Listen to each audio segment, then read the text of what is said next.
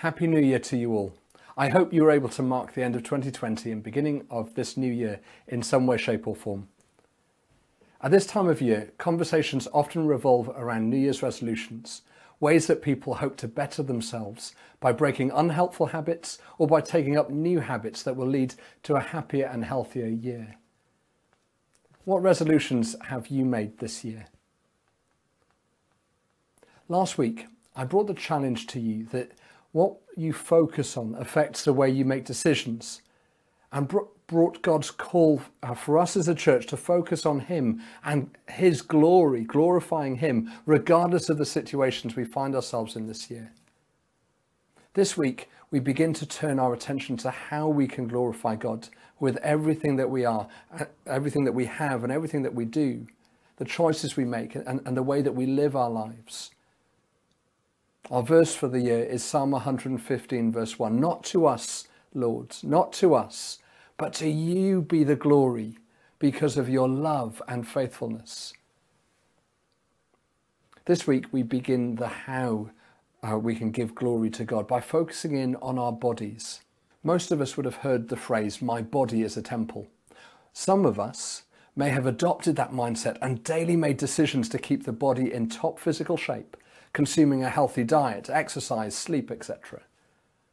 Others of us might think our body is a temple, but observe that it's really in need of some renovation. The origins of the phrase, my body is a temple, come from the Apostle Paul's first letter to the church in Corinth, a city that was well known for its wealth, depravity, and sexual impurity. Paul is writing into a culture where uh, there was honour and focus given to pristine physique, where at times the human body was worshipped above the person themselves. We read in 1 Corinthians chapter 6 verse 19 to 20, "Do you not know that your body is a temple of the Holy Spirit who is in you, whom you've received from God? You are not your own. You are bought with a price." Therefore, glorify God with your bodies. Let's think about that for a moment. As Christians, our bodies are temples of the Holy Spirit. They're not ours because they belong to God, because they've been bought at a price, Jesus on the cross. And our bodies are supposed to be used for glorifying God. In other words, what we do to our bodies and the way we use our bodies holds huge significance. Let me say that again. What we do to our bodies and the way that we use our bodies holds huge significance. To help us explore this, I want to unpack these three things. Firstly, what does it mean to be a temple of the Holy Spirit? And as part of that, what, what is a biblical temple? Secondly, what does it mean that our bodies aren't our own? And thirdly, what, what does it mean to bring glory to God through the way that we use our bodies?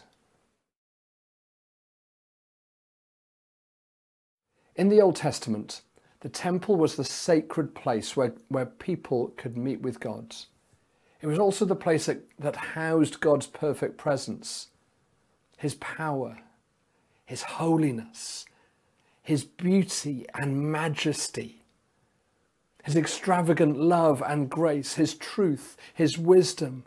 It, it was where God's glory descended and filled the room. It was where God's glory was revealed. Prior to the temple being built by King Solomon in uh, 957 BC, the Israelites had a tabernacle or a large tent that, that uh, they moved around with. It was able to be taken wherever uh, the people of God went, and it was known as the place where heaven met earth and God would commune with his people unobstructed by sin. There was sacrifice, and it was always initiated by God. God giving, giving people opportunity to come to Him and meet with Him in that place where He was. The temple uh, was built as a place of prayer, a place of sacrifice, a place of coming into the presence of the holiness of God, and a place of community, a place of restoration, and a place of worship and encounter. That was the plan of God in the Old Testament. And the same purposes for the temple continue, continued into the New Testament. After Jesus' death and resurrection, God chose to move his continuous presence from the static temple, and instead, through the Holy Spirit, he made us home in each follower of Jesus, you and me, if we've turned and believed in the Holy if we've turned and believed in Jesus as our Lord and Savior, then the Holy Spirit literally comes to live in our physical being. God chooses to make his home in you. Tricky to get our heads around that one, isn't it? So, what does it mean for us that we're temples of the Holy Spirit?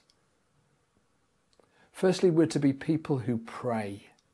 In other words, stay in constant communion and, and communication with God. The temple was described as a house of prayer for all nations. That's who we are to be as individual followers of Jesus houses of prayer and also who we're called to be as a church. Just imagine if, if someone living in your house, someone living with you, stopped communicating with you. It would be strange, it would be awful, wouldn't it? I wonder how often we may forget to communicate with God, uh, that, the Holy Spirit is inside us. Can I encourage you to allow yourself to be amazed that God is living within you? Father, Son, and Holy Spirit. We're to be a, a, people who pray. And secondly, we're to be a people of worship. And I mean worship in its richest sense. Worship is, is all of us, everything that, that we have and everything that we are expressed and given back to God in a way that honours Him and declares His greatness. Singing and working, movement, musicality, creativity, commu- communication, and so on. Thirdly, we're to be carriers of the holy presence of God. In the Old Testament, people would, would go to meet with God in the temple. Now God's temple is mobile and multiplied in us. And we can meet him anytime, anywhere. And other, others can encounter God's beautiful holy presence by meeting us as we carry him with us in our lives. So when you go to work or study in person, um, or, sorry, in, in person or from home tomorrow, you are a temple of the Holy Spirit. When you go on the school run, you're a temple of the Holy Spirit, carrier of the presence of God. When you go for a walk with someone or, or care for a relative, you are a temple of the Holy Spirit, carrying God with you through your daily decisions, giving glory to God. What about the next part of the verse in 1 Corinthians chapter 6? You are not your own, you were bought at a price. What does that mean? When a person makes a decision to believe Jesus is God and asks Him to wipe away all the bad choices, in other words, sin in their life, to make them pure and holy, as if they'd never set a foot wrong. No matter how big those bad choices, how, how, how big that sin is, then as part of that choice, as part of the transaction with God, at that moment, God, through His Holy Spirit, comes to live in you. You become His, belonging, belonging to Him, and you can communicate with Him. You start a relationship with Him, and He comes to live inside of you. You literally become a meeting place between heaven and earth for God. And that doesn't end even when our physical bodies no longer work. It's forever, it's for eternity. In accepting this gift, we, we take up the challenge to surrender our pride, surrender our vanity and independence, our own will and wants, etc. It's no longer about us. It's not about what people think of us or how many people like us. It's not about what we look like or the skills we have, the home we have, the life we want. Everything is about glorifying God, pointing to Him and off ourselves, laying down our own agenda, and in everything we do, lifting up God's name, His will, His way. We pray uh, the words of Psalm 115, verse 1 Not to us, Lord, not to us, but to you be the glory because of your love and faithfulness. I shared last week that there is real surrender involved in choosing to pray that prayer with integrity. So, the last part of the verse what does it look like for us to bring glory to God through the way that we use our bodies? We are to be pure and fit for purpose. God does not dwell in, in, in an impure place. When we become Christians, we have a responsibility to keep our temple place pure.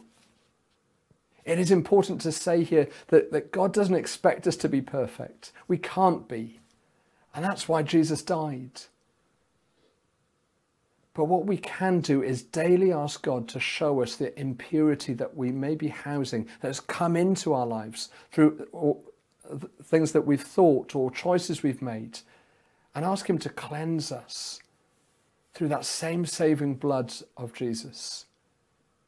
And ask Him to refill us afresh with His Holy Spirit, empowering us to live glorifying Him in all that we do and say. God takes our purity seriously. When Jesus discovered uh, the immorality in the temple in Jerusalem, the, uh, uh, and those who were exploiting the marginalized and poor. He addressed it and cleansed the, God's temple again. Similarly, if we read the verses preceding uh, our passage in 1 Corinthians 6, we see the instruction to get rid of sexual impurity in our lives. The temple of God's Spirit is to be a pure place, a holy place, in order for us to be able to bring glory to God most effectively and reflect His glory to others. So, can I ask you, when was the last time you, you, you prayed, God, help me to bring glory to you through my sex life, through my choices about what I watch or what I look at, my thoughts? If we consider the body as a temple of the Holy Spirit, then that impacts our choices of how, how to use it and how not to use it. It impacts how to choose how, how, how to choose to clothe our bodies how to treat our bodies, how, how to feed our bodies, and, and how we allow others to engage with our bodies. So I said about being pure and fit for purpose. I wanted to share some practical pointers at the beginning of this year in, in the how we can be fit for purpose in order to glorify God through our bodies, the temples of the Holy Spirit. Number one, through healthy eating and drinking. Don't be overly harsh or indulgent in, in what you eat or drink. Keep things in a healthy balance. Maybe you've noticed that due to the challenges of 2020, you've gradually increased the amount or frequency that you're drinking alcohol, and the balance has swung to become unhealthy. How about signing up for Dry January, choosing to address a, a more healthy balance again? For others, it might be that you're you're um, finding comfort in eating. And God's challenging you this morning to, to address that balance uh, and bring it into a more healthy balance. The second thing is about exercise. The NHS suggests that we should aim to be physically active every day, doing at least 150 minutes of moderate intensity activity each week, or 75 minutes of vigorous intensity activity a week. Again, it's about a healthy balance being fit for purpose in, in, in that healthy balance. The third thing is about sleep. Our culture encourages and sometimes even rewards us for pushing through with little sleep.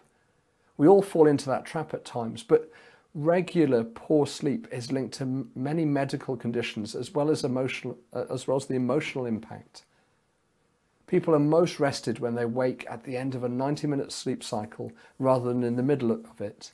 So adults should aim on average for seven and a half hours sleep a night. I've already mentioned uh, sexual purity, but uh, I just, just want to, to suggest that practically we need to intentionally put safeguards in place. Someone once said that you can't stop birds flying overhead, but you can stop them nesting. So, what intentional choices would help you in this? downloading a blocker of adult content on your phone, for example, partnering with someone else using Covenant Eyes, not watching films above a 12 or 15 rating, and so on. What choices will you make? So, number five, about being fit for purpose in order to glorify God with our bodies, the temples of the Holy Spirit, is modesty and vanity. Remembering that what we look like is purely a reflection on God's creativity and not something to be a source of pride or vanity or insecurity. We are His works of art. Finally, Alan Scott, in his book Scattered Servants, and I really recommend this book to everyone uh, who's watching, um, he, he writes the next great move of God is not going to be a movement in the church, it's going to be a movement of the church into society, into communities. Actually, that's the original move of God after Pentecost. Through the earliest disciples, the earliest temples of the Holy Spirit, they, they became carriers of God's glorious presence into the communities they were in. And God is calling us to do the same. I want us to pray together and ask God to, to help us to bring glory to Him through our bodies, to be pure and fit for purpose. So let's pray. Not to us, Lord, not to us, but to you be the glory because of your love and faithfulness. God, make us your temples. Cleanse us at the start of this, this new year. Make us pure again and fit for purpose. Fill us with your Holy Spirit afresh. And help us to bring glory to you by following your will, your way for your glory. Amen.